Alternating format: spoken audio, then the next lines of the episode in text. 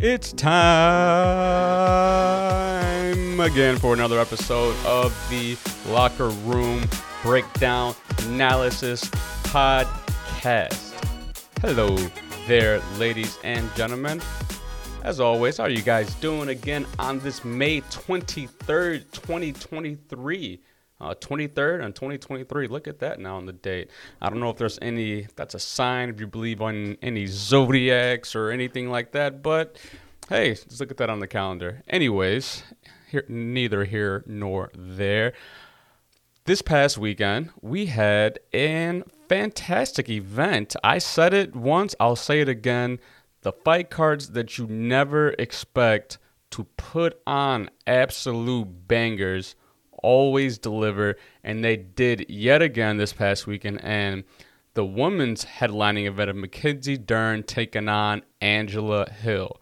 Yes, I know. I see the comments. It did go to decision like everybody predicted, including myself. But wow, did these women absolutely come to bang to actually put on a show in the clinic? They knew exactly what they had to do with the main event that was previously scheduled. I'm not too sure what I believe it was Paulo Costa versus uh, Robert Whittaker. That was the original main event, but then it did get canceled. So this one, Mackenzie Dern versus Angela Hill, got moved up to the main event.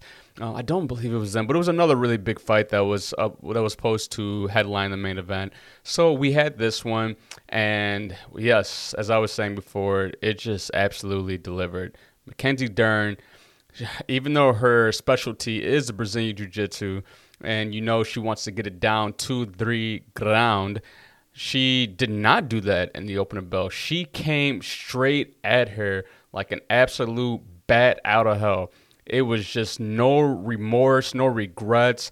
It looked like the way that she fought Angela Hill, she fought her as if she owed her money. She she fought her as if Mackenzie Dern worked for the IRS and Angela Hill was behind on back taxes.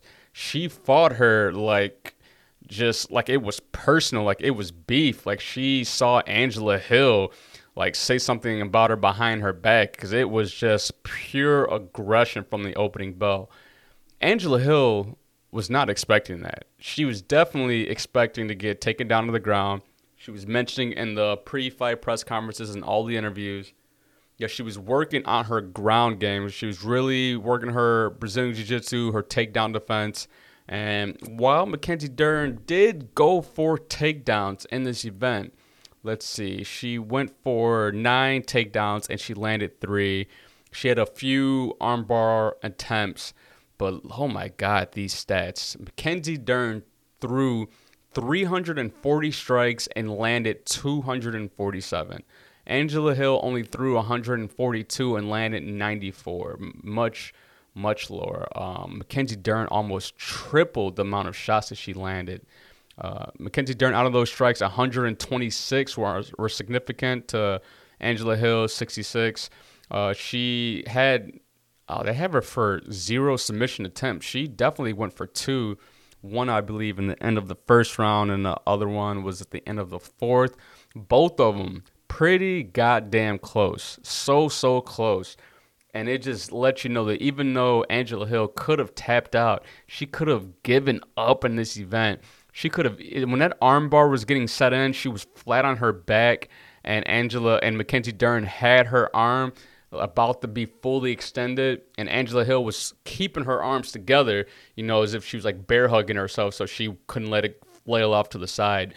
She could have easily absolutely easily let that arm go to the side, tapped out, and nobody would have known. Nobody would have known that Angela Hill would have quit in this fight.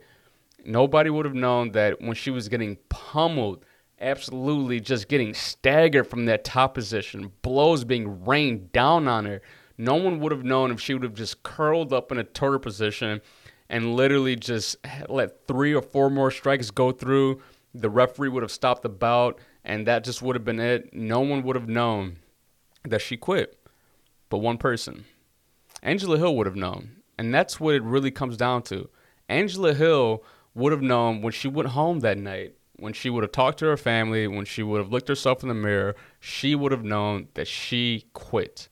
And if other people know you quit, that's very painful. That can hurt, especially if it's the ones that you love, if they know you quit.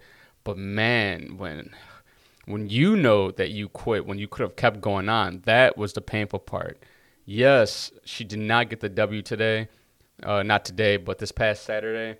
But she did not quit. And for her, I know people say moral victories aren't everything. Yeah, you want the W. Of course, you want the W. Nobody goes in an octagon to literally fight somebody to the death in their underwear in a steel cage for money. Uh, nobody wants to lose. You don't train this sport for years and years on end, getting injured, getting dislocated shoulders, broken tendons, so you can lose. Nobody does that, and and she did it this day. This day, um, Angela Hill did not quit on herself, and even though Mackenzie Dern could have just put the absolute beat down on her, and just let you know so much about the growth of Mackenzie Dern. Yes, she can kind of tidy up those strikes a little bit, and it was not the absolute best performance, but she put on a show for the audience, and that is the only thing that matters. Mackenzie Dern, I can't talk right now. Mackenzie Dern getting the W, calling out Thug Rose. Don't know if she's gonna take that fight, but it just lets you know that she is still growing. She is still looking up at the top, at the top of the division. Thug Rose, former strawweight champion, 115 pounds, and I believe she's ranked number three um, in that division. It'd be an interesting fight. I don't see that happening, but hats off to Mackenzie Dern. She gets the W, and Angela Hill. She goes back to the goes back to the drawing board. No, no shame in that. Uh, now looking ahead Unfortunately, this 20 what's this upcoming Saturday, the 27th. Um, she doesn't. Uh, there's there are not any fights this upcoming Saturday, unfortunately, but we do come back June 3rd with uh, City Kickboxing's own Kai Kara-France taking on up and rising contender uh, Amir Albazi. I believe that's how you pronounce his last name, Amir Albazi. Um, c- coming on to take Kai Kara-France. It's going to be a very tough fight. Amir is 16 and 1, while KKF is 24 and 10. It's going to be an interesting bout. I will break that one also down next week. I wish there was some more news going on. I believe we covered the announcement of UFC 291 for International Fight Week this July. That's going to be interesting. I think it is UFC 290. Is it 290? Just looking ahead. Uh, UFC 291, July 29th. Went over that with uh, Dustin Poirier tucking on Justin Gaethje, Jan Blachowicz versus Alex Pereira, Tony Ferguson versus Bobby Green, Paulo Costa, Stephen Wonderboy Thompson, Derrick Lewis, Kevin Holland. Ho ho! That was going to be so interesting. I'm so excited for that. Uh, that'll be a breakdown when we get closer to that day, but you know what I always do here. We always cover all the fights, and make sure you guys are tuning in, hitting that likes, and I will catch you guys next time. Peace.